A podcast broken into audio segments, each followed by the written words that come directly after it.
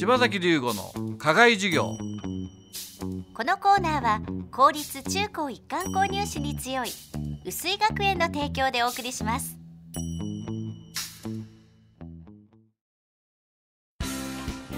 究極の右脳開発石戸式そろばんが薄井学園前橋安中熊谷で開講。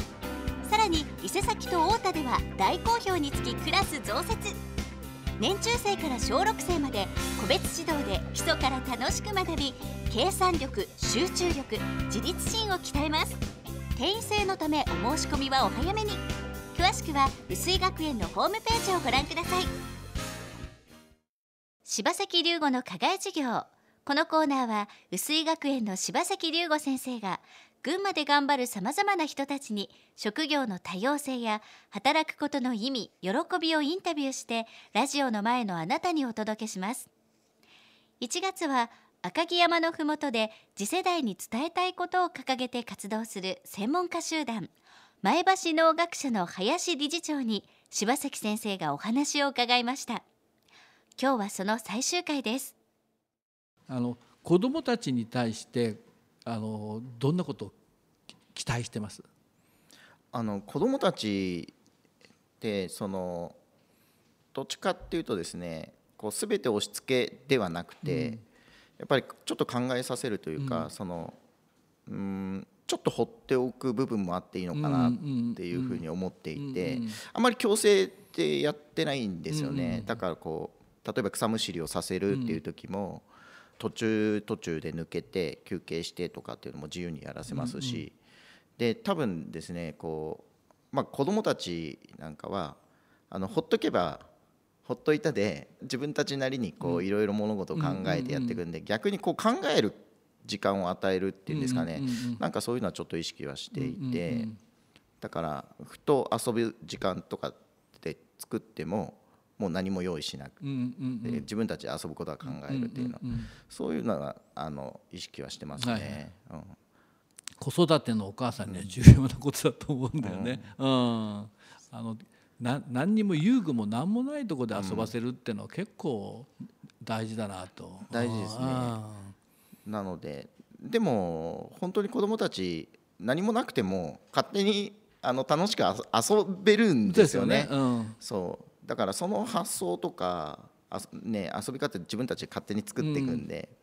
うん、うちも昔はよくその子供のあの遊びの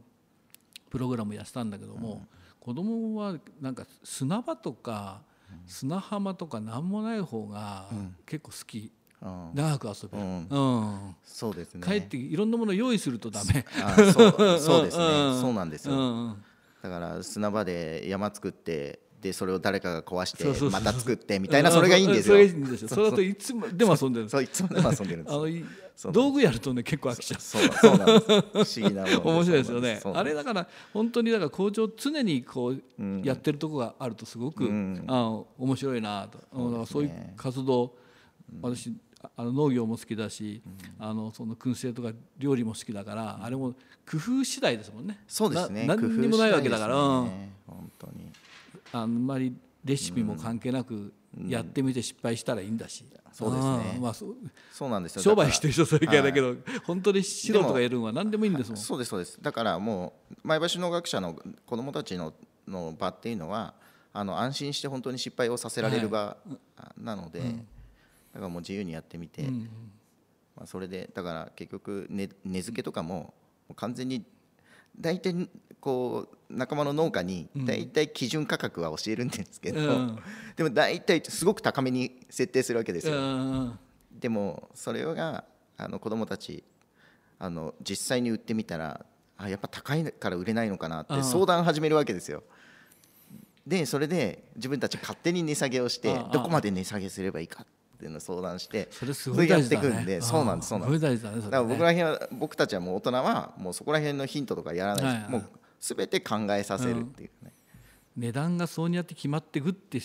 実感するだけで大きいですもんね。大きいですね。はい、でもそこまで下げたらこれは全然まずいだろうみたいなのも だんだん分かってくると。分かってくるこの辺のところでギリギリみたいなの考えるのは、い、やこれはもう、ね、商売するのも一番大事なところだから。じゃ今日はどうもありがとうございました。ありがとうございました、柴崎龍吾の課外授業。1月は赤城山のふもとで活動する前橋農学者について理事長の林智博さんにお話を伺いました。柴崎龍吾の課外授業。このコーナーは薄井学園の提供でお送りしました